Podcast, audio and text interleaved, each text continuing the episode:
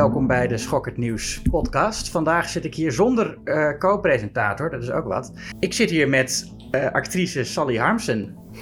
Hallo. Hallo. Welkom. Dankjewel. Leuk dat je er bent.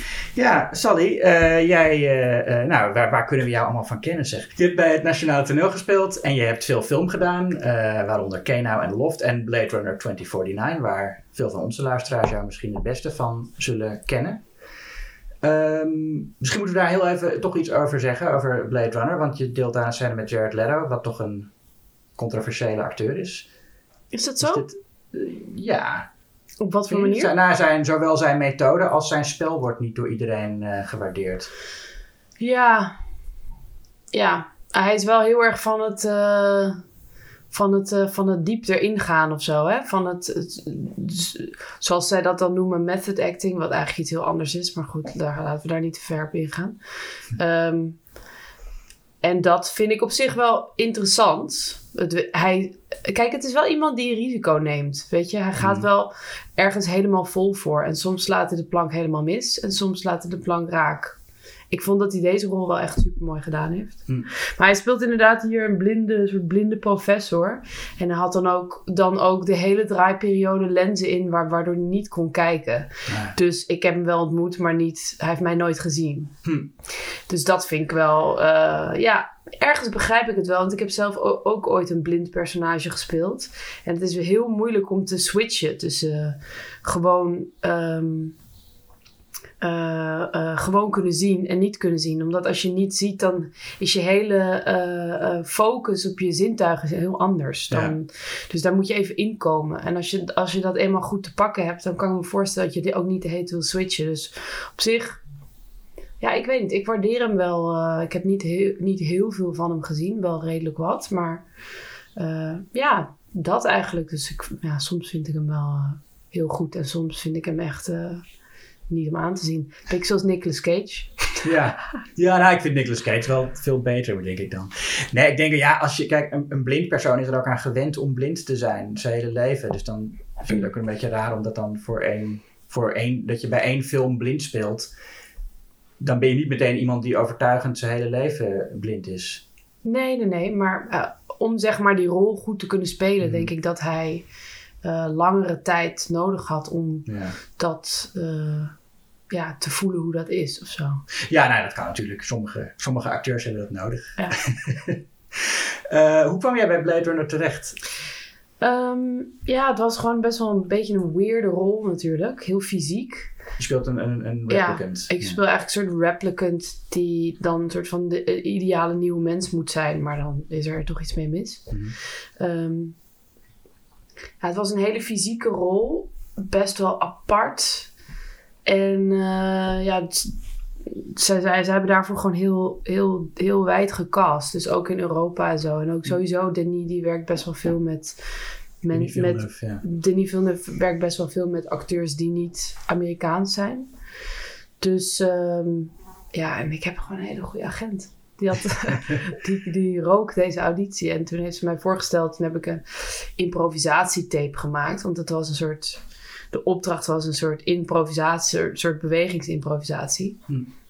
Nou, dat vond hij blijkbaar heel goed. Toen moest ik nog een keer nog een tape maken. En toen vervolgens zat hij ineens in mijn inbox, in mijn e-mail. Hey, bedankt dat je mee wilt doen met mijn project. En echt super blij daarmee. Ik was echt zo, holy shit, hij is voor mij echt...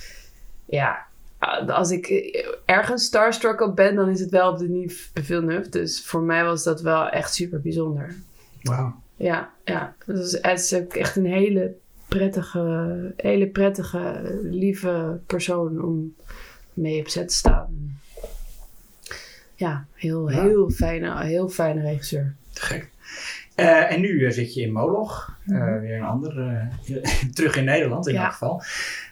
Film van Nico van der Brink, horrorfilm waarin jij een moeder speelt van een, van een dochter. Die uh, ergens in het noorden van Nederland woont en te maken krijgt met de legendes van, van het gebied. Ja. Ehm, hoe kwam je hierbij terecht? Je had al eerder met Nico gewerkt. Ja, ik had eerder een korte film met hem gedaan, De Huwelijksreis of The Departure. Um, en hoe kwam ik daar ook weer bij? Dat weet ik eigenlijk niet meer. Hoe ik bij die... Nou ja, als het geen is ook een beetje een andere Maar- stomme vraag. Nee, als er nee, geen verhaal bij zit. Nee? ik vind het geen stomme vraag. Ik, ik je. heb dus die korte film gedaan met hem. En dat vond ik zo tof. Ik vind hem... ja, en ik vind Nico's binnenwereld gewoon heel interessant. Hij heeft heel veel verhalen in zich en heel veel inspiratie. En het is ook iemand die helemaal niet... Hij is heel erg authentiek of zo, wie die is. En Hmm. Dat, vind, dat vind ik ook heel erg doorstralen in zijn werk. Probeert niets na te doen, terwijl hij wel zich heel erg laat inspireren door de dingen die hij heeft gezien. En de verhalen die hij heeft gehoord. Maar hij zijn werk is heel, ja, heel authentiek. Dus toen hij eigenlijk aankwam met iets anders, met iets nieuws. Toen dacht ik meteen, nou ja, ik ben benieuwd wat het is. Maar ik vond het zo fijn om met hem te werken. En ik was zo nieuwsgierig naar wat er nog meer uit zijn koker kwam. Dat ik eh, dacht van nou, ik eh, ga, wel, ga het wel lezen sowieso. En het was echt gewoon heel mysterieus en heel ja, super mooi script. Gewoon heel, het, het greep me meteen. En ik vind ook de, de medeschrijver Daan Bakker, die is ook echt, eh, ja, ik weet niet of je zijn films kent, maar dat is echt helemaal knettergek. Ik weet, ik kan, ik kan geen film bedenken die hij eh, Ja, hoe heet, die, hoe heet die laatste nou van hem? Quality Time. Niet gezien. Nou ja, dat is wel echt de moeite waard. Oké, ik schrijf hem op. Heel, eh, heel, eh, heel eigenaardig en maar psychologisch heel, heel gelaagd, maar heel absurd en hele sterke stijlkeuzes maakt hij. Het is echt, echt heel te gek. Ja. Eh, ik, ik, ik, ik, onthoud het. Of ik schrijf het op. Ehm, nou, het, Moloch is een, in Nederland best wel unieke film. Een, een Nederlandse horrorfilm is sowieso iets vrij zeldzaams. En als dat gebeurt is het meestal met een knipoog. Vond jij het... eh, heb je iets met horror? Nou, ik dacht altijd van niet. Totdat ik eigenlijk, omdat ik had er gewoon altijd heel erg een vooroordeel eh, over horror. Of Mhm. ja, ik, ik dacht gewoon altijd inderdaad dat het afgehakte ledematen waren en heel veel bloed en mensen die soort van enge spelletjes moeten doen met elkaar en zo. Of zoiets als eh, paranormal activity of zo. Dat was een beetje mijn referentie. Ja. Maar eh, ik ben eigenlijk door Nico best wel heel veel horror gaan kijken. En ik kom er ook achter dat eigenlijk heel veel films die ik heel mooi vind, eigenlijk ook horror elementen hebben. Of horror, misschien zelfs als horror gecategoriseerd kunnen worden. En, Zoals? eh, nou ja, zoals bijvoorbeeld The Lighthouse. Oh ja. Ja. Wat mag, dat is een redelijk recente film. Maar Ja. dat wordt dus ook gecategoriseerd als horror. En eigenlijk zou je kunnen zeggen misschien dat Magnolia, eh, Melancholia, Ja, ook zie je, ja. horror, horror elementen heeft. Ja, tuurlijk. Ja, ja eh, nou, je noemde Lighthouse. Laten we meteen... Jij hebt drie films meegenomen waar je het over wilde hebben op mijn verzoek. Eh, dat zijn The Lighthouse, Bronson en Vesten. Ja. Eh, omdat je net The Lighthouse En me- lijkt me ja, me- eh, Melancholia. Ik heb er eigenlijk, Oh, kan ik heb er eigenlijk vier, ge- vier gege- doorgegeven. Oh, ik had Melancholia niet eh doorgegeven. Nee? nee. Oh, want die vind ik wel Ah. heel belangrijk. Oh, nou, heb je die we- gezien? Ja, ik heb hem gezien. Ik heb niet meer herkeken voor de aflevering, omdat ik dus niet wist dat jij... Maar als je, laten we daarover beginnen Ja, dan, Lars van Trier. Ja. Eh, wa- wat, wanneer, wanneer zag je hem voor het eerst? Toen hij net uitkwam, denk ik, in de bioscoop, heb ik hem voor het eerst gezien in een, gewoon een pathé-bioscoop, geloof ik.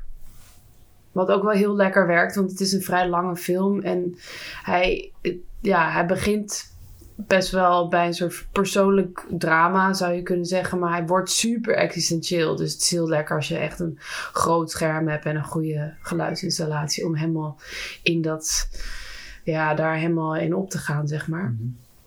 Eh, ja, dus ik denk toen die uitkwam, ik weet eigenlijk niet uit welk jaar die komt, maar wel echt best wel lang geleden. Ja, ik heb over de meeste films allemaal aantekeningen, maar Melancholia heb ik niks over opgeschreven. shit. dus dat zullen we... Jij zult de leiding moeten nemen. Ja. En volgens mij is Melancholia 2010 of iets later. 11, 12. Ehm, God, het is heel slecht podcasten van mij. Eh, nee, maar dat, eh, dat, dat maakt er... Ik, ik, weet je, ik, we zoeken het gewoon op. Ja. Dat moet natuurlijk ook kunnen. Ehm, Maar volgens mij inderdaad begin 10. Of 10, of, of 11 of 12 of zo. Heb ik het idee. 2011. Nou, 2011, dat- ja. Precies goed, ja.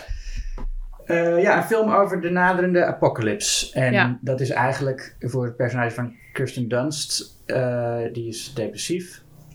en de apocalypse, dat, daar zitten ze eigenlijk niet zo mee. Toch? Nee. Dat is een beetje het, het concept. Ja, een beetje. Ja, ja, ja. Ja, eigenlijk wel. Ja, wat... Ja. Want ik, ja, nou, ja, ik- dat, dat, eh, het, is ook, het is ook een, een eh, zware film om te zien. Eh, waardoor je eigenlijk denkt, ja, het einde van de wereld, dat, dat, dat kan, dat mag gewoon. Dat is niet zo'n niet, niet zo'n probleem als het er zo aan toe gaat in het, in het leven. Mhm. Is dat waarom jij hem... Goh. Lekker. Lekker, Julius. Goeie, goeie binnenkomen. Ehm, eh, nou, weet je wat ik wel heel erg... Wat ik heel mooi vond, denk ik, wat heel erg resoneerde bij mij... Een aantal dingen. Ten eerste sowieso over die hele existentiële vragen resoneren meestal erg bij mij. Eh, en ten tweede, ik heb eigenlijk... Het is heel moeilijk om een goede film te maken over depressie. Want depressie is eigenlijk iets heel... Ja, het is heel moeilijk om dat invoelbaar te maken voor ehm, andere mensen die zelf niet dat daarmee, eh, die geen ervaringsdeskundigen zijn, zeg maar. Ja. En, ehm, eh, dus, en bovendien is het eigenlijk ook iets best wel, hoe zeg je dat nou? Ja, er zit niet heel veel inspiratie in of zo. Het is een heel passief iets eigenlijk. Een heel zwaar passief iets. Eh, eh, passieve ziekte. En ik vond dat Lars van Trier dat zo mooi had gedaan. En dat die subtiliteit van die levensmoeheid eigenlijk die zij heeft. En ook de, ehm, eh, ja, de worsteling met het gewone leven. En, en daar, ja, daar zit ook iets heel existentieels in. Dat zij zeg maar de hele tijd in die, in die maatschappelijke conventies terechtkomt. Doordat ze ook op die bruid... Is de bruid. Dus ze zit ook heel erg in zo'n construct van eh, eh, het trouwen. En het hele construct van... Je wordt dan iemands... Gewoon het hele construct van, van, van überhaupt van trouwen. Van het hele christendom. En, en die absurditeit daarvan... Ik vind dat hij dat heel mooi gevangen heeft in die film. En dat gaat voor mij heel erg, meteen heel erg, ja, dat zakt heel diep of zo. Ik vind dat hij dat bij die film super mooi gedaan heeft. En dan gecombineerd met zoiets eigenlijk niet geconstrueerd als het universum en eh, eh, het draaien van de dingen om elkaar heen en die collision, dus die eraan zit te komen. Ja, dat vind ik dan eh, vind ik een hele mooie combinatie. Dat tilt, tilt, tilt eigenlijk onze aardse beslommeringen eigenlijk heel erg daaruit of zo. Ja. Ja, dat. Ja, en ook dat de dingen gewoon zijn zoals ze zijn. En dat, dat daar verder eigenlijk geen waardeoordeel aan zit. Dat ook eigenlijk. Ja. Als de. Als. ehm, ja, goed. Ja, dat is wel iets met- Het is met- moeilijk om uit te leggen. Ja, ik, nee, het, helemaal niet. Het gaat je, je, het gaat je prima af. Maar eh, eh, het is wel iets met depressie dat de, waar, de werkelijkheid heel hard en direct binnenkomt, toch? Ja, dat weet ik eigenlijk. Kijk, ik, ik ben zelf niet per se een ervaringsdeskundige. Ik heb het wel heel dichtbij meegemaakt, maar zelf niet heel niet op die manier. Maar ehm, ja, ik heb ook, ik heb juist vaak het, het, het idee gehad dat het, dat het een, een, een, een eh, ziekte is die ervoor zorgt dat er juist een soort, dat er een soort scherm zit tussen jou en de rest van de wereld eigenlijk. En dat is ook wat die Kirsten Dunst heel mooi eh, speelt. Dat er zit een soort disconnectie tussen haar en de andere mensen. Maar er zit wel weer een soort connectie met het geheel, het universum. Of een soort van een soort acceptatie eigenlijk van dat dingen zijn zoals ze zijn. Ze vecht eigenlijk nergens meer tegen of zo. Ja. Eh, ik heb het idee dat bijvoorbeeld die dreiging van, die, van de apocalyps veel harder binnenkomt bij alle andere mensen dan bij haar. Ja, tuurlijk. Ja. Als in, ze heeft het wel door, maar ja, ze accepteert het eigenlijk gewoon. Ze accepteert de dingen zoals ze zijn. En ergens is dat iets heel heroïs. Hm. Snap je? ja. Ja, dat vind ik heel bijzonder hoe Lars van Trier al die dingen kan combineren in een film. Ik wil het is zo complex ja. en tegelijkertijd gaat het zo naar je gut of zo. En klopt het gewoon, maar het is bijna niet onder woorden te brengen. Dan ook met die, soort van stils erin. Die, die, die fotoachtige stils. Die heel symbolisch zijn. En ook het shot van haar als uh, Orphelia in het water met al die bloemen om erheen. Ja. ja, dus ik vind het echt prachtig. Ja, het is een, heel, het is een van de meer uh, esthetische films, of tenminste meer uh, gelikte esthetische ja, films. Misschien wel, ja, ja. Terwijl hij natuurlijk aan de wieg stond van de dogma-beweging. Ik denk, ik heb hier een mooi bruggetje gevonden naar, Aha. Uh, naar Aha. Vesten. de wieg van de dogma-beweging, waar het hele idee was dat de, de, de alle opsmuk van film meestal achterwege gelaten moest worden. Bij dogma mocht er geen. Dus ja, in 1995 heeft hij dat manifest samen met Thomas Winterberg gemaakt. En daar was dan dat de, de, de, camera moest in de hand gehouden zijn. En er mocht geen uh, kunstmatig licht gebruikt worden, geen uh, non-diegetische muziek. Dus alleen maar muziek als die er is, muziek die in de film gespeeld wordt. Mm -hmm. um, en de eerste film uit de Dogma-beweging, die heb jij ook, wilde jij ook bespreken. Ja, grappig uh, eigenlijk. Hè? Blijkbaar hou ik dan toch heel erg van die uh, Noord-Europese... Hoewel Bronson komt natuurlijk ook nog. Dus. Ja, maar het is ook een, uh, ook een Scandinaviër die hem geregisseerd heeft. Nicholas Winding Refn? Ja. Is dat een Scandinaviër, joh? Ja, joh. Oh, dat wist ja, ik helemaal niet. Die heeft in, die heeft, uh, in, uh, hij heeft met uh, Mes Mikkelsen, zoals je Ja. het moet uitspreken, heb ik geleerd. Heeft hij, hoe heet hij nou, Valhalla gemaakt. In, Ah. ja, en, en, en daarvoor de, de, de, Pusher-trilogie. Wauw, Ja, dat wist ik helemaal niet, joh. die bent echt, die bent echt van de Denen. Want ik heb best wel veel van hem gezien. Die twee trouwens niet. Maar ik wist dat helemaal niet. Nee, omdat hij natuurlijk ook ehm Neon Demon en zo heeft gemaakt. Die heel erg, ook heel erg gaat over, die, eh, over Amerika. Over LA Ja. eigenlijk. Dus misschien dat ik daarom altijd heb gedacht dat het een Amerikaan was. ja, maar het is wel echt een beetje een, een, een outsiders perspectief, Neon Demon. Ja, zeker wel. Net zoals Showgirls van Paul Verhoeven, eh, waar ik hem altijd Ja. mee vergelijk, omdat het ook een, ik vind het een heel mooie film over Amerika van een Nederlander. Ja, het is wel een Ja. outsiders perspectief, maar ook weer niet. Ja, nee, ik snap wel wat je bedoelt. Het heeft wel een soort verdieping misschien ergens die, die hoort bij dat outsiders perspectief. Ik denk dat veel van de beste films over Amerika gemaakt worden door mensen die niet uit Amerika Ja, komen. waarschijnlijk, ja. 12 Ja. Years a Slave van Steve McQueen, Ja, een Brit. En nou, de films van Paul Verhoeven en eh, eh, ja. Eh, en, en Nicholas Winding Refn, die een, een, een Deen is. ja. Ehm, oh, grappig. ja. Nou ja, goed, Daar gaan dat, we. eh, daar gaan we. Ehm, Dat is dan weer helemaal geen dogma. nee, nee, precies. Nee. En- en- Tegenovergestelde, hè? Ja, ja, ja. Super eh, eh, geconstrueerd. Ja, maar Vesten wel dogma, hoewel Ja. de film, dus de eerste dogma-film, en hij breekt wel meteen een aantal dogma-regels. Oh ja, welke? Dat de camera altijd in de hand gehouden moet zijn. Oh ja. Er is wel een heel duidelijk, een paar heel duidelijke shots waar dat niet zo is, die ook wel echt behoorlijk gestileerd zijn. En eh, er mag geen verwarring van tijd en ruimte plaatsvinden. En het moet allemaal in het hier en nu zijn. En in Vesten zit toch een soort hallucinatiescène richting het Ja. einde. Maar goed, dat, dat deert allemaal eh, niet. Nee, die, die regels uit. zijn er ook om te breken. Ja. Eh, wanneer zag jij Vesten voor het eerst en wat voor indruk maakte die toen? Ja, heel lang geleden ook. Ehm, ik weet niet precies wanneer, hoe lang geleden, maar echt wel toen ik tiener was, denk ik. Ehm, ja, wat ik er. Ik vond hem sowieso heel erg grappig, weet ik nog. Eh, en ik vond hem eh, heel interessant gespeeld. Er zitten hele fascinerende personages bij. En hij had iets, hij heeft iets. ehm, ja, het, hij, die film laat voor, voor mij heel erg een soort van de perversiteit van de mensheid zien op een bepaalde manier. Ook gaat het weer over een soort van construct en een soort eh, ja, construct die wij mensen dan op, op, opleggen aan elkaar. En hoe dat eigenlijk aan alle kanten rammelt, maar dat er aan de voorkant heel erg wordt gedaan alsof dat, dat moet worden vastgehouden of zo. Eh, ja, dat vond ik heel komisch en heel super tragisch ook tegelijkertijd.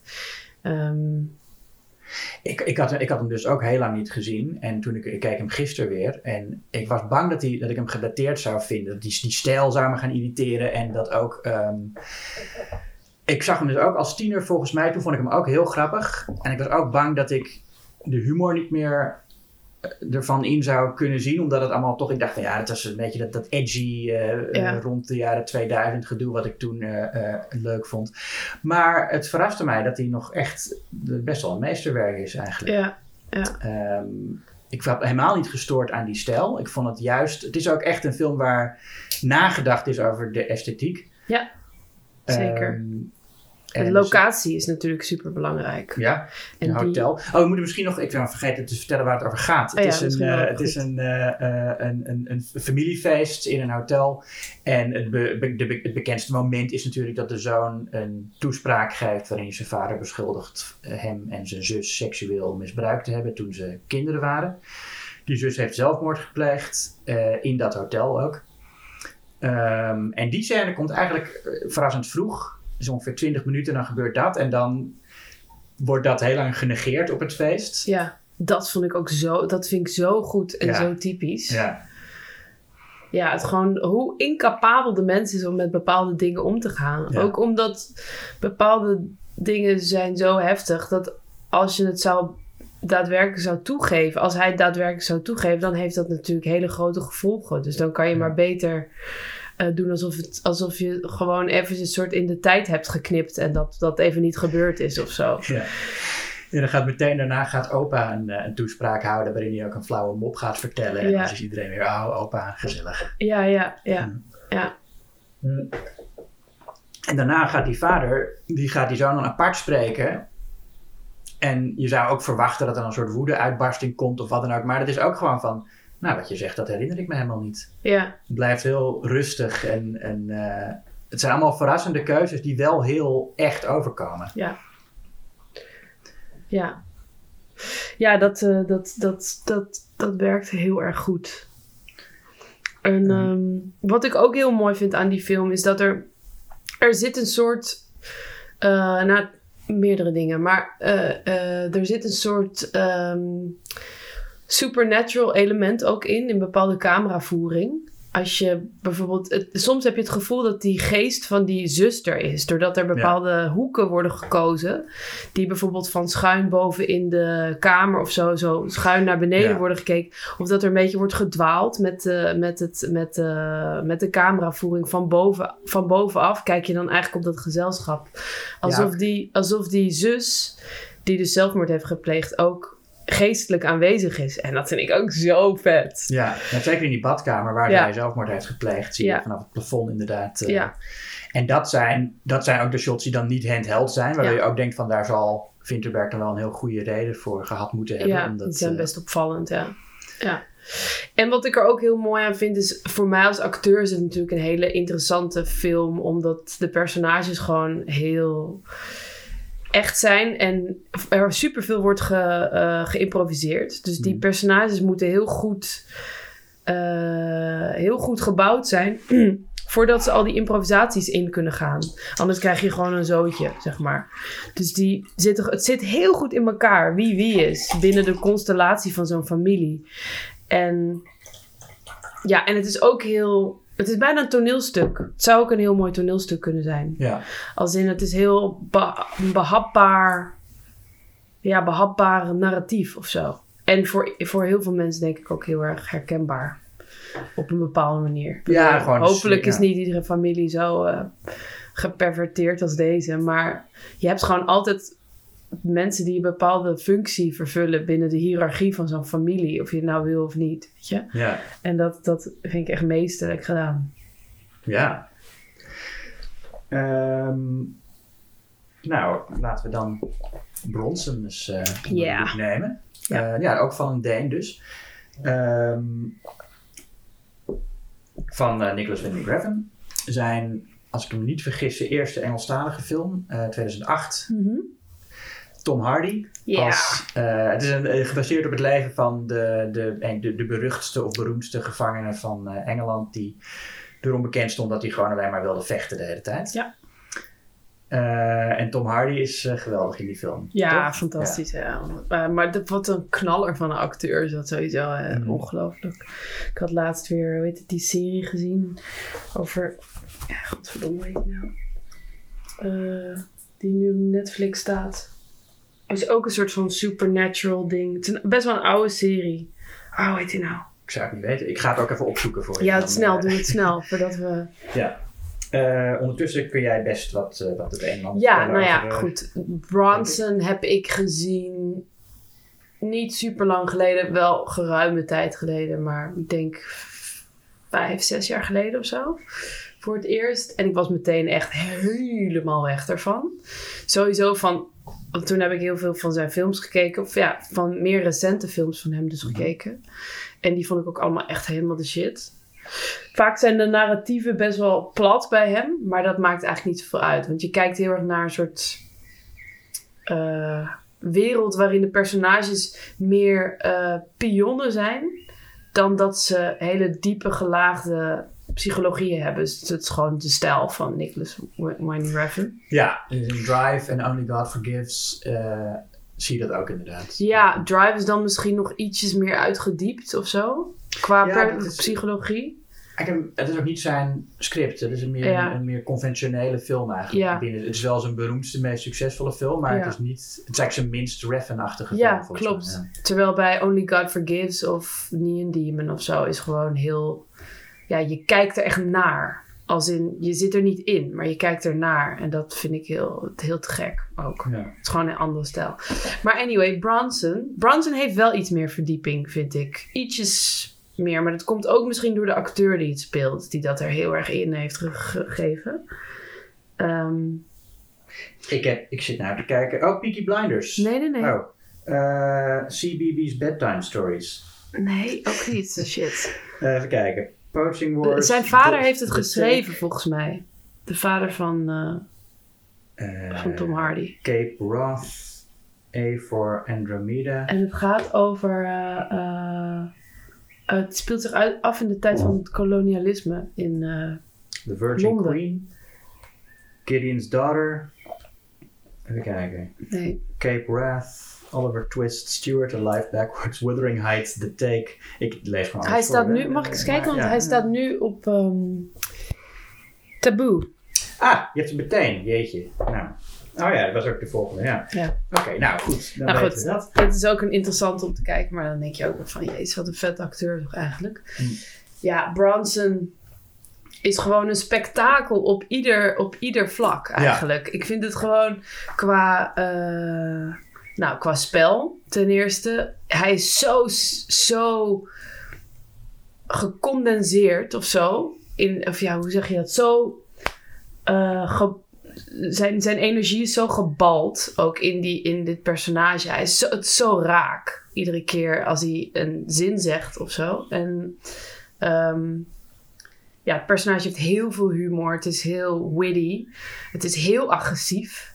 Mhm. Het is gewoon, zeg maar, visueel gezien echt, echt heel gedurfd en, en, en experimenteel. En ja, Ja, het is een heel gestileerde film waarbinnen Tom Hardy, en ik denk dat dat ook vooral Hardy is, eh, toch een ruimte weet te vinden om, Ja. om losser te zijn en, en, en meer. eh, ja dat Ja, zeg dat- je echt ja, dat zeg je echt precies zoals het is, inderdaad.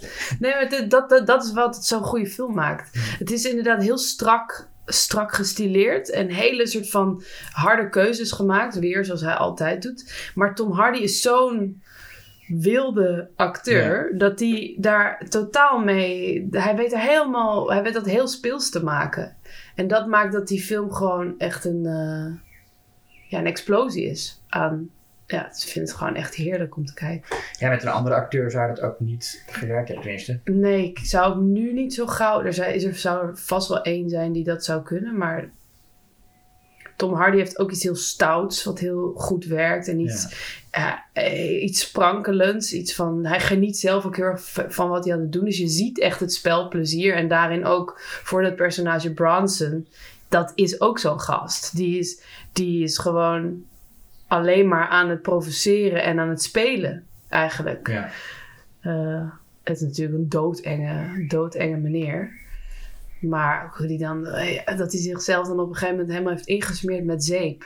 En dan eh, in zijn blootje in, de, in zijn Ja. cel zit. En dan komen die guards. Ja. En dan kunnen ze hem niet vastpakken omdat hij zo glad is. Dat is toch zo grappig. Ja. Het is echt... En dat laat hij ook doen door, door iemand die dan bij hem in de cel is. klopt, Zo'n bibliothecaris die komt dan en dan doet hij snel de deur dicht. En dan laat hij zichzelf ook zijn rug en zijn billen insmeren. Ja, het is echt hilarisch. En heel ontregelend voor Ja. alle mensen om hem heen.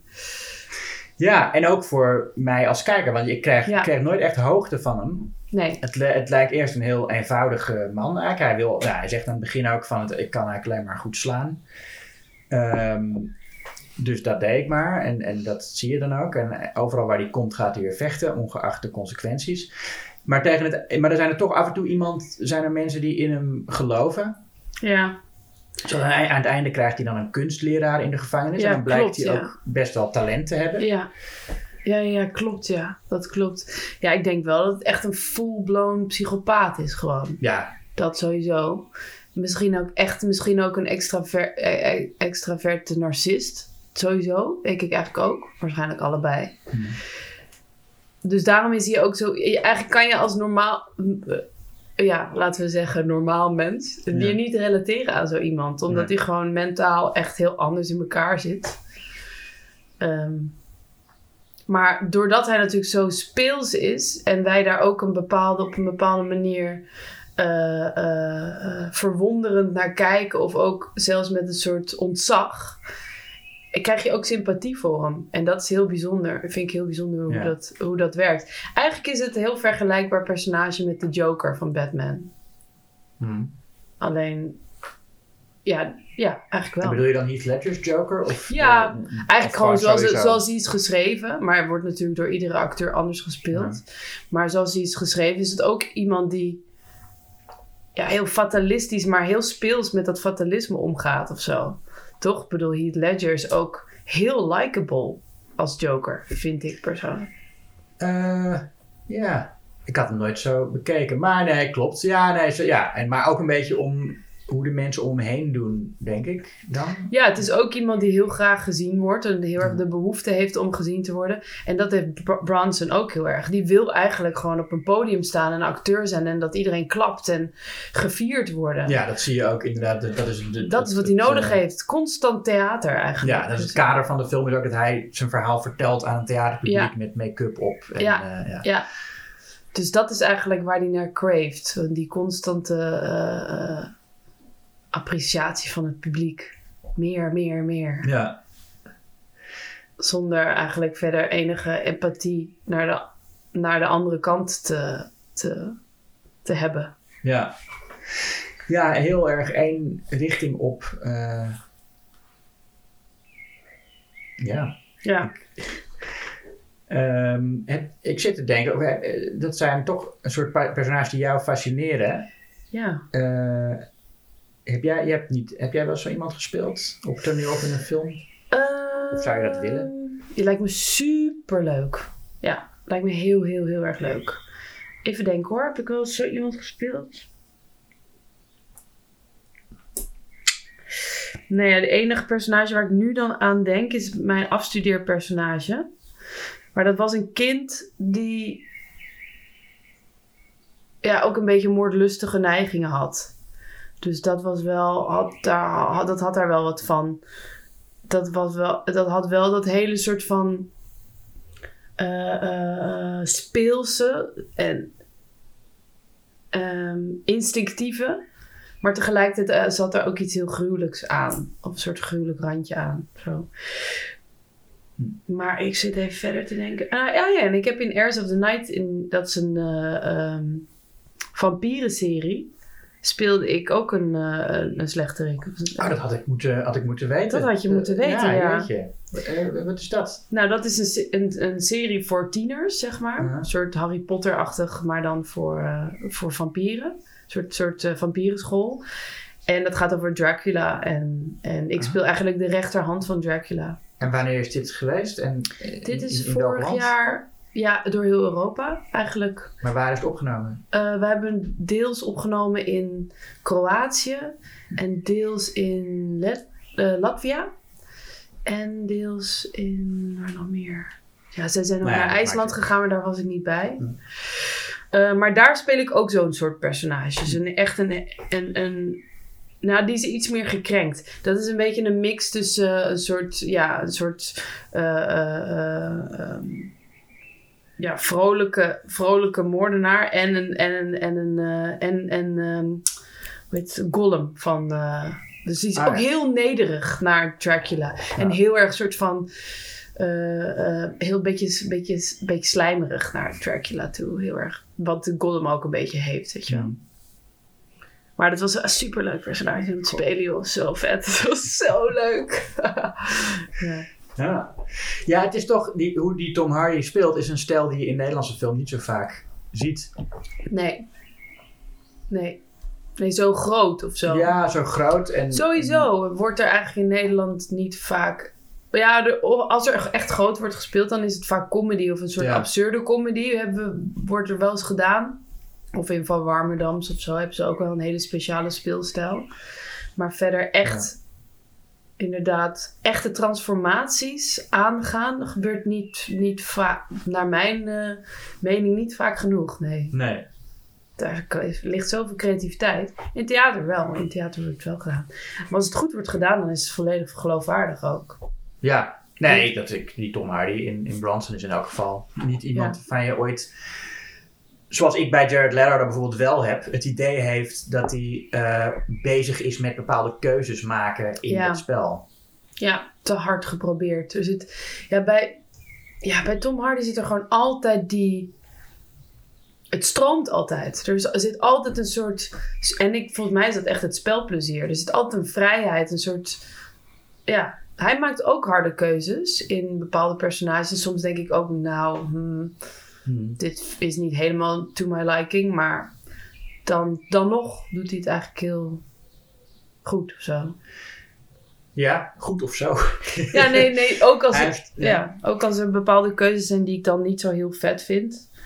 Zoals? Ehm, ja, nou heel eerlijk gezegd kan ik er nu geen bedenken. Want ik zat even te denken aan Taboe. Dat personage wat hij daar speelt, heeft hij ook best wel, zet hij ook best wel vet in. Als in, hij maakt er echt best wel bepaalde keuzes van hoe hij praat en zo. Hmm. Maar ik vind dat hij dat eigenlijk wel mooi doet. En toen dacht ik aan, ehm, hoe heet het, eh Bane. In Ja, Batman, weet je wel, dat is ook een hele grote keuze. Maar ik vind dat hij dat super vet doet eigenlijk. Dat vind ik eigenlijk ook. Dit is een rol die wel vaak belachelijk gemaakt wordt. En hij is ook wel grappig. Maar ik vind Ja. hem niet eh, slecht daarin. Nee, ik ook niet. Hmm. Ik vind hem ook wel best wel eng daarin. Ja. Maar ja, ik bedoel... Weet je wie echt grappig is? Hmm. Batman. Dat is gewoon een gast in een cape. Met een hele rijke papi die alleen maar loopt te zeiken over zijn jeugdtrauma. Ja. Dat is een grappig personage. Daar komt bijna niemand mee weg. Dat, is, dat vind ik. Dan denk ik ja. Nee, ik vind Christian Bale daar ook niet mee wegkomen in Nee, die films. nee, no Die- way. Die stem ook. Nee, nee. En überhaupt het feit dat je, en dat is ook in die, eh, in die eh, nieuwe Batman. Heb je, heb je de nieuwe gezien? Ja, zeker. Ja, Ik vind Robert Pattinson heel goed. ja Maar ik kom er ook niet overheen dat je dan inderdaad gewoon, daar heb ik het al eerder met Jasper over gehad, dat je het, eh, dat je dan een, een, een scène hebt met gewoon een, een best wel serieuze misdaadfilm en dan Ja. staan ze daar op zo'n, op zo'n crime scene met En dan komt er zo'n man met een capeje binnenlopen. Gaat hij daar in zijn carnavalskostuum bij? Dat is toch echt dat je denkt. Maar ook van. Ah, ja, nee. Nou, in, in een Tim Burton of Schumacher film accepteer je dat omdat het in een cartoonwereld al Ja. zich afspeelt. Maar in een serieuze film is dat, het, het blijft een belachelijk gezicht. Ja, en hoe meer eigenlijk, hoe rauwer je gaat qua stijl, eigenlijk hoe dommer het eruit ziet. Ja. Dus dan, of je moet het inderdaad dan misschien wel weer veel meer naar het cartooneske trekken. Ja. Veel meer naar de comic. Wel, ze hadden nu natuurlijk was wel heel film noir of zo. Zoals in die strips ook. Dus dat vond ik dan ook alweer tof. Ja, ik vond het ook ik, geen slechte film, maar wel. eh, eh, het, was, ja, het was een beetje een soort Seven-achtige Ja. situatie. Klopt, ja. Ik vond hem wel de beste vertolking van Batman tot nu toe. Hm, waarom? Nou ja, of vanwege dat hij.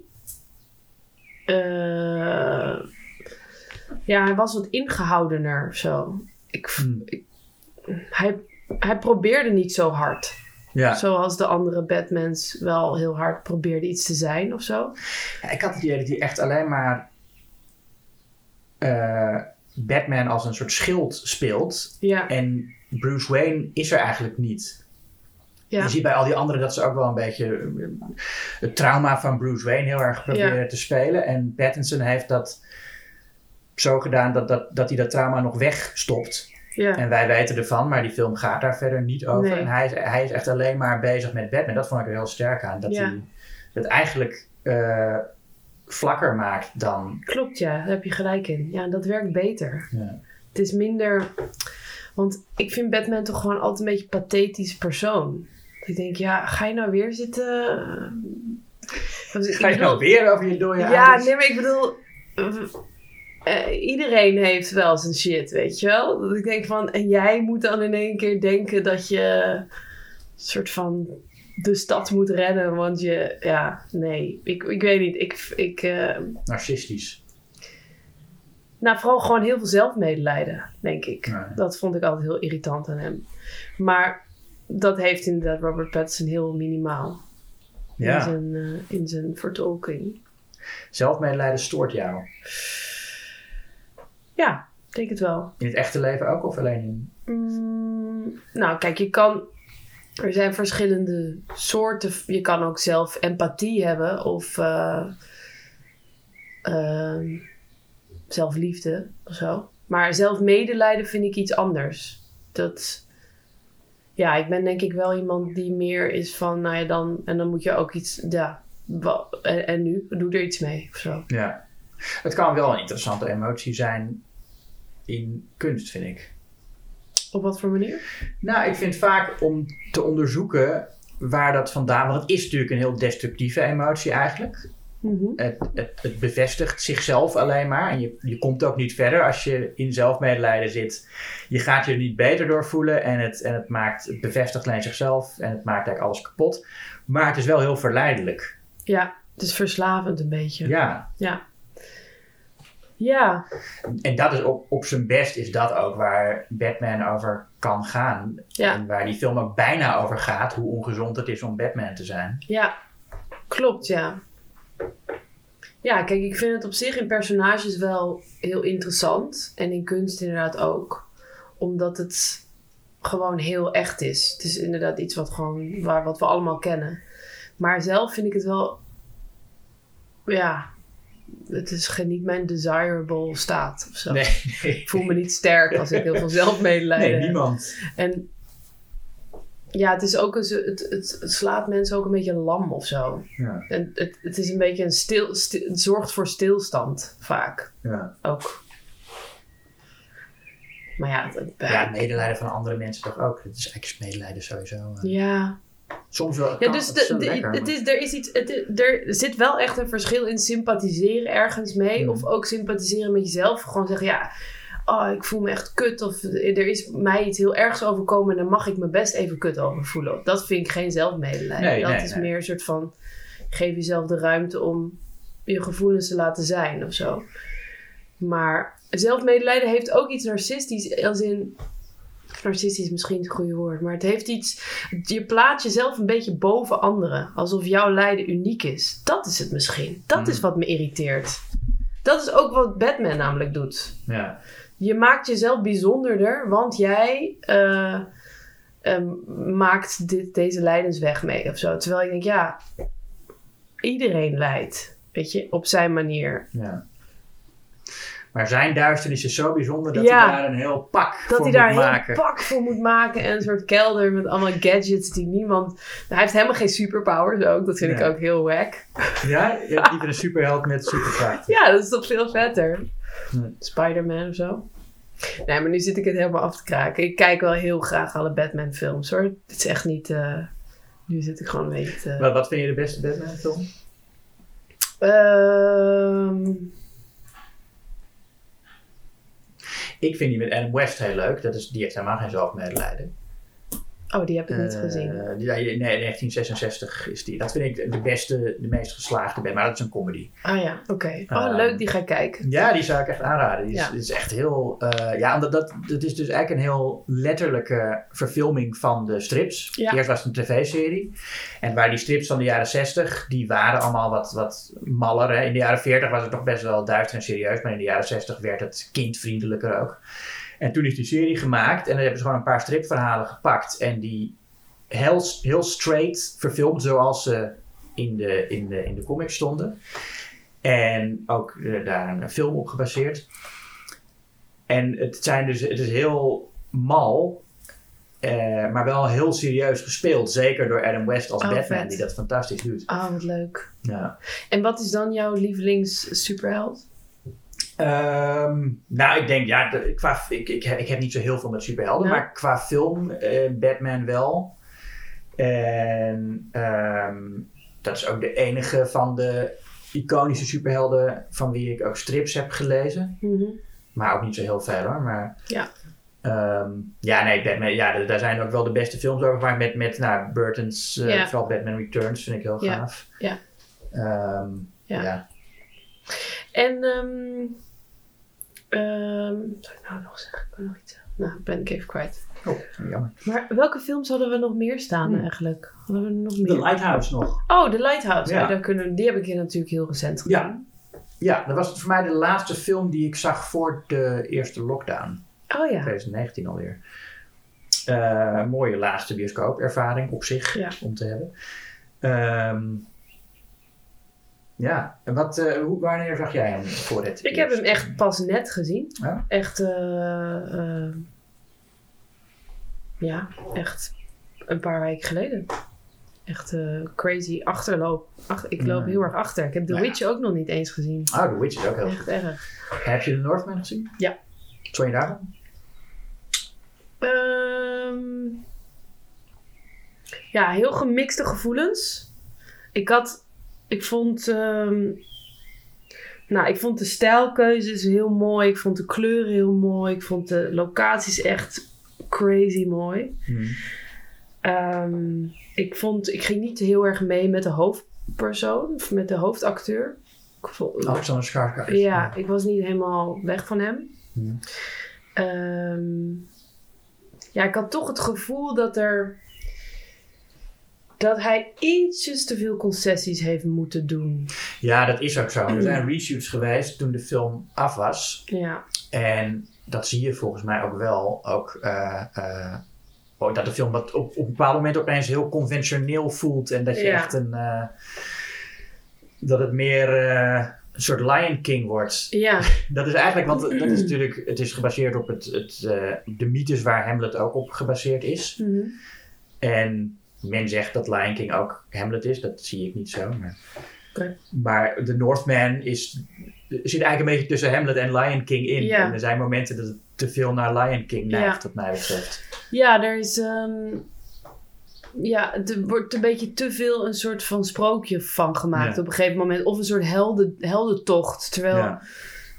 Ja, het is een heldenepos of zo. En dat, dat, dat, dat zit helemaal niet in de, in de aard van het materiaal, van, van de film of zo. En dat voel je heel erg. Dus je voelt dat dat best wel zo die kant op is geduwd. Ja. Dat vond ik echt wel echt heel jammer. Maar ja, ik krijg bijna, ik krijg echt meer sympathie voor Dave Eggers. Dat ik denk van shit man, ja. Robert, Robert. Eggers, sorry, sorry, sorry. Dave Eggers natuurlijk de schrijver. Ehm, eh, oh ja, dat je denkt van wauw, je hebt het alsnog fucking goed gedaan.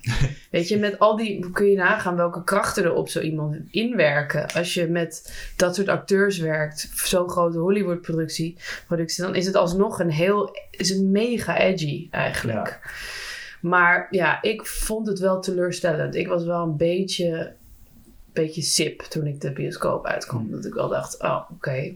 Hmm. Mwah, mwah, mwah. Ja, daar had veel meer in gezeten, vind ik. Ja. Ja, Eh, ik vond het wel zijn minste tot nu toe. Ik vond het wel heel mooi en ik, ik zat er ook. Het is wel een film die een beetje opslokt, waar hij ook goed in is. ja, Ehm, in The Witch ook. Ja, ik denk dat je The Witch wel echt eh, Ja, dat te gek vindt. Die is heel gaaf. En, en The Lighthouse eh, ook. Ja. Ehm, Robert Pattinson, we hadden het net al over hem. ja, Eh, geweldige acteur. Ja. Ehm, natuurlijk begonnen met de Twilight films, waarin je ook wel iets van dat talent al ziet. Maar daarna heeft hij consequent eh, veel gedurfde, of nou ja, heel gedurfde, en net zoals Kristen Stewart trouwens, Ja. eh, na die films heel goede gedurfde keuzes Ja, gemaakt. ja, echt een hele interessante, interessante acteur, interessante maker. Volgens mij, ik weet niet of hij zelf ook produceert, maar dat lijkt me heel logisch. Dat- ja. Ja, ik weet niet. Maar het is echt een heel, heel verrassend interessante, eh, hoe hij zich ontpopt heeft of zo. Ja. Dat vind ik echt vet. Ja, ik vind de Lighthouse gewoon echt op alle fronten zo vet. Zo vet. Alleen al het kader gewoon. Het is toch Ja. vier, alles is vierkant, geloof ik? Ja, het is een, een, een, een, inderdaad een aspectratio die vroeger eh, veel gebruikt werd, in de jaren 20, begin jaren 30. Het is 1 op 19. En ehm, dat is al een bijzondere keuze, Ja. waardoor je nou, meteen Je bent van, meteen terug in de tijd. Ja, En dat ja. is echt heel knap gedaan. Want vaak ga je dat, is het, kost dat best wel eventjes voordat je dat accepteert in een film. Of zo, als het heel erg periode is, heb ik vaak. En hier was ik er echt meteen. Ja, ik vind gewoon het, het, het, het spel ten eerste is echt magnifiek. Gewoon van allebei. Ja, van hem en eh, Willem Ja. Dafoe, die twee vuurtorenwachters spelen. Ja. Die eh, op, een, op een eiland eigenlijk met, met elkaar geïsoleerd zitten. Ja, en dan de taal. Dat vind ik ook heel tof hoe Robert Eggers dat ook weer doet in de, in de, in de Northman. Eigenlijk dat hele, die hele oude taal, taal eh, heel Shakespeareaans eigenlijk. Ja. Voor mij als acteur is dat heel vet om te zien dat dat echt goed gedaan wordt. En echt volledig zonder soort van... eh, de- zonder dat het, dat, het, dat het pretentieus of elitair klinkt. Of wat er gewoon heel erg aan hangt. Vaak dat men, Ja. ook een voordeel van mensen dat het dan allemaal hoog Engels moet zijn en weet ik veel wat. Maar dat het gewoon rauw en vuil en ja, uit de krochten van, eh, van, de, van de ziel komt. En Ja. dat het, ja, dat wordt gewoon zo ongelooflijk mooi vertolkt door, door, alle, door die alle twee. Mhm. En dan die rijmpjes. En het, ja, het is heel. Het gaat heel erg, het is heel erg folklore. Hè? En het gaat heel erg over eh, het onderbewuste en onze driften en lusten als mens. Ja, als man vooral, toch? Als het is echt man, een ja. masculiniteits Ja, eh, klopt. eh, Ja. film. Het gaat, het is, dat klopt, ja. Ze zitten in, al in zo'n enorm vallensymbool en dan zijn ze ook nog eens Ja. heel erg bezig met masculiniteit. En Ja. ja, ja misschien is het ook een soort, soort eh, latente homoseksualiteit Ja. eh, eronder nog. Ja, Maar ook een soort vader-zoon ja. idee. ja, en ook een soort van de een moet de ander.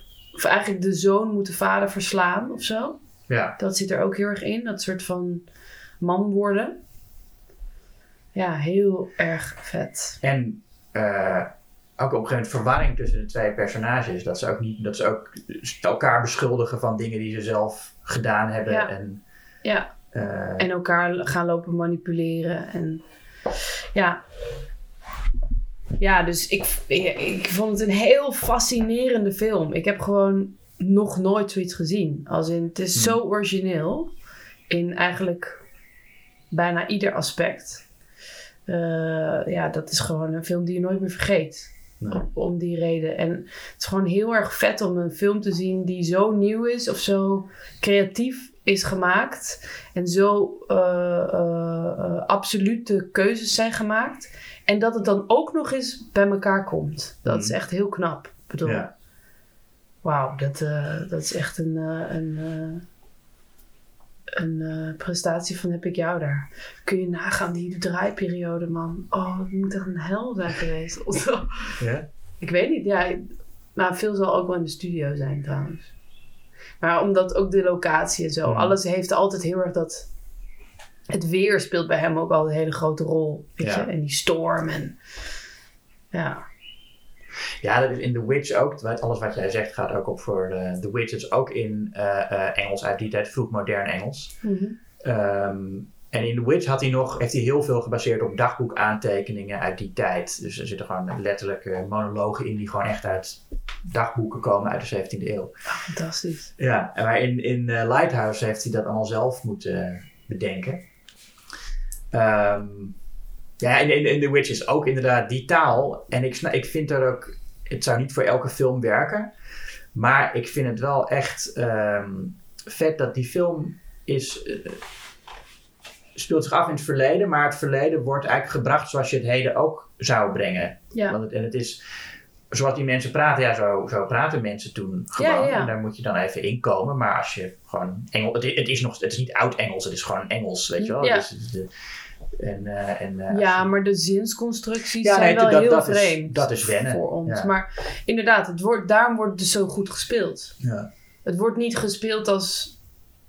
Het wordt niet gespeeld als boekentaal. Het wordt gewoon Ja. gespeeld als spreektaal. Ja. Maar eigenlijk is het, zijn de zinsconstructies heel vaak omgedraaid en zo. Een soort Ja. van... Zoals dat vroeger gewoon veel andere zinsconstructies waren. Ja. Eh, eh, ik, dat vond ik in de Northman dan wel wat minder effectief. Ook, maar ook omdat ze er allemaal met een accent praten.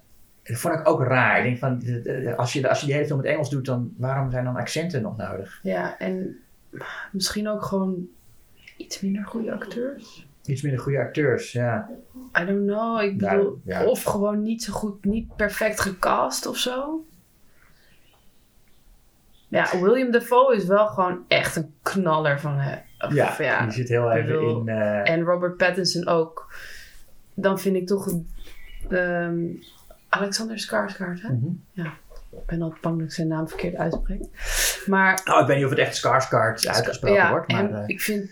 Misschien is hij een heel goed acteur. Dat, ik weet eigenlijk, ken hem niet zo super goed.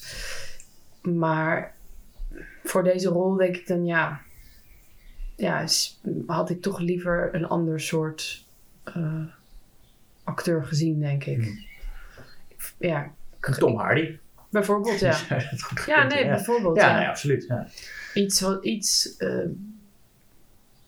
ja, minder jongetjesachtig. Hij heeft toch iets, ook al is hij helemaal een soort van eh, getraind als een soort megastier. Mhm. Ja, I don't know. Ik vind Tom Hardy juist iets jongetjesachtigs hebben. Tom Hardy ook, maar die is wel heel ruw. Guitig. Ja. ja. Hij is wel heel ruw en dat is Alexander Skarsgård minder, vind ik. Hm. Hij heeft geen gevaarlijk gewicht, Alexander Skarsgård. En Tom Hardy kan dat wel echt, echt hebben. Ja, die kan dat hebben. Maar die heeft toch ook een, een vriend. Die kan ook een heel vriendelijk Zeker, hebben. die kan ook heel eh, guitig zijn, ja. ja. Guitig is wel het goede woord. Ja, ja ik weet het niet. Ja, ik weet het niet. Nee. nee Waarom ook het inderdaad, bij de, misschien omdat die ene film, dat The Northman, toch iets meer gelikt is ook. Hmm. Wat, en waarom denk jij dan dat die taal bij de ene film wel werkt en bij die andere niet? Nou, ik denk dat het inderdaad dus deels eh, eh, gewoon beter gespeeld, inderdaad, wat je zegt. Maar het is ook, ehm, het is ook na- natuurlijker gespeeld in The Witch in elk geval. En The Lighthouse ook wel. Northman heeft inderdaad meer een soort de, de, de sfeer van een gedragen epos. Mhm. En de accenten zaten mij meteen. Oh ja, dat vind ik een heel zijn. vervelende conventie in eh, films die zich dan in een ander land afspelen. Dat ze dan wel in het Engels doen, maar dan met een accent. En Ja. af en toe is er een film die dat niet doet en dan wordt dat heel erg gevierd. En ik vind, ja, maar waarom niet gewoon altijd zo? In Death of Stalin bijvoorbeeld, Ja. waar iedereen gewoon zijn eigen accent eh, eh, mocht houden. Wat Ja. heel goed werkt, maar dan zie je, eh, nou, die, die nieuwe film met Jared Leto, de, de Gucci, hoe heet je, House of Oh Gucci ja, ja. waar ze allemaal Italiaans, Italiaanse accenten doen. Ja, nee, dat, dat is potsierlijk, vind ik dan. Ja. Ja. Nou ja. ehm, Ja, nee, dat, dat, dat, dat, eh, dat snap ik wel. Maar ik denk dat het, voor mij was het vooral dat hij zo gedragen werd gebracht. De Mhm. hele film eigenlijk. ja. En misschien zat het ook in de muziek, ik weet het niet. Maar ja, The Lighthouse is gewoon... Hij heeft gewoon alle keuzes gemaakt. Dat zie je eraan. Dat het Mhm. echt een auteursfilm is. ja. En wat ik heel vet vind wel aan zijn werk van Robert Eggers is dat. Ik bedoel, omgeving is natuurlijk altijd heel belangrijk. Maar volgens mij in horror eh, of echt in genrefilms is dat nog belangrijker dat dat echt een personage is. En Ja. in The Lighthouse is dat extreem aan de hand. Dus ik weet zeker dat je die film dramaturgisch helemaal uit elkaar kan trekken. En alles heeft een referentie, heeft een betekenis. Dus inderdaad, wat je zegt, er zit in zo'n vallen symbool. Nou, dan heb je wanneer die storm op komt zetten. En eh, allerlei soort van omge- omgevingsfactoren die een betekenis hebben. Ik vind dat echt heel erg te gek. ja, eh, hij heeft ook The Witch helemaal op locatie opgenomen. Met alleen maar natuurlijk licht. Oh, wow. Eh, dat is ook te gek. Je ziet het, dat, dat is inderdaad ook dat, dat bos en dat huis waar ze zitten. Dat Ja. heeft heel snel, wordt dat inderdaad. En je- ja, ik weet of het bij horror. Ja, dat heb je wel, dat, dat, daar zeg je me wat. Dat is Ja. ook wel zo dat eh, eh, locatie in horror een grotere rol speelt dan vaak Ja. in andere genres. In Moloch ook, om even terug te komen naar jouw nieuwe film. Ja. Ehm, heb- hebben jullie dat eh, eh, vaak in studio opgenomen? Of Nee. alleen maar Het is daar, allemaal op eh, locatie. Ja. Ja, ja bij, bij Mologos is het ook heel... iets waar we het ook wel echt over hebben gehad. Die omgeving is gewoon een personage. En Ja. alles wat eruit komt, dat zijn allemaal spel... die horen allemaal, die doen allemaal mee in het verhaal. Dus dat zijn, het, het Veen is eigenlijk een, een volwaardig personage, net als dat een personage is. Mhm. Het, alles alles eh, heeft een dialoog met elkaar. Dat, En hoe, hoe is het om met het, het Veen als, als tegenspeler te hebben?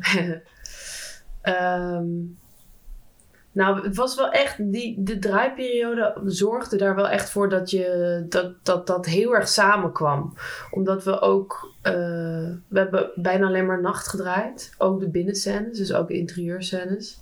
Omdat ze gewoon de mogelijkheid wilden hebben om naar buiten te kunnen kijken en daar dan weer met die mist te spelen en zo. Ehm, dus wij waren de hele tijd echt in dat huis, in en rondom dat huis. Dus dat. Ja, en er, je, er is heel vaak dat je naar buiten kijkt en denkt dat je iets ziet of dat er daadwerkelijk iets is. Of, ja, dus het, is heel, het wordt gewoon heel echt. Dus het is heel fijn spelen. Heel fijn. Nou, eh, het is ook een fijne film. Ik vond het echt een, heel goede eh, eh, Nederlandse horrorfilm, zoals we ze weinig zien. Ehm, en eh, eh, ga hem ook kijken. Vooral, hij draait nu. Ik heb het nu tegen de luisteraar, niet tegen Ja, jou. ja. Eh, ja, ga hem zeker kijken. Ik denk dat je hem leuk zult vinden. Als je de... nou ja, dat kan ik... ik. Ik ken jou natuurlijk niet, luisteraar. Maar het zou kunnen dat je hem leuk vindt. Ehm, ik ben nou een beetje aan het... wat, wat wou ik nou zeggen? Nou ja, dankjewel Sally dat je hier was. ik zit even te denken of ik nog dingen moet vertellen. Wil jij nog iets kwijt? Nee, we kunnen natuurlijk nog echt uren doorpraten over allerlei films. Maar Ja. nee, laat, eh, la- laten we de kijker daar, of de luisteraar daar niet mee vervelen. Eh, ik vond het heel erg, eh, ik vond het ontzettend leuk. En Ja, ik vond het ook leuk dat je er was. Dankjewel. En eh dankjewel voor het luisteren, luisteraar. Als je deze podcast leuk vindt, dan kun je dat op allerlei manieren laten blijken. Bijvoorbeeld met, eh, door, door je te abonneren. En je kunt je ook nog eens abonneren op ons tijdschrift Schokkend Nieuws. Waarin in het laatste nummer, of het nummer dat nu in de winkel ligt, ook een interview met Sally en eh, regisseur Nico van den Brink staat. Nou, dat was... Ik ga, het is altijd lastig om, om af te sluiten. Dan Ja. moet je zoiets van doei zeggen. nou ja, doei.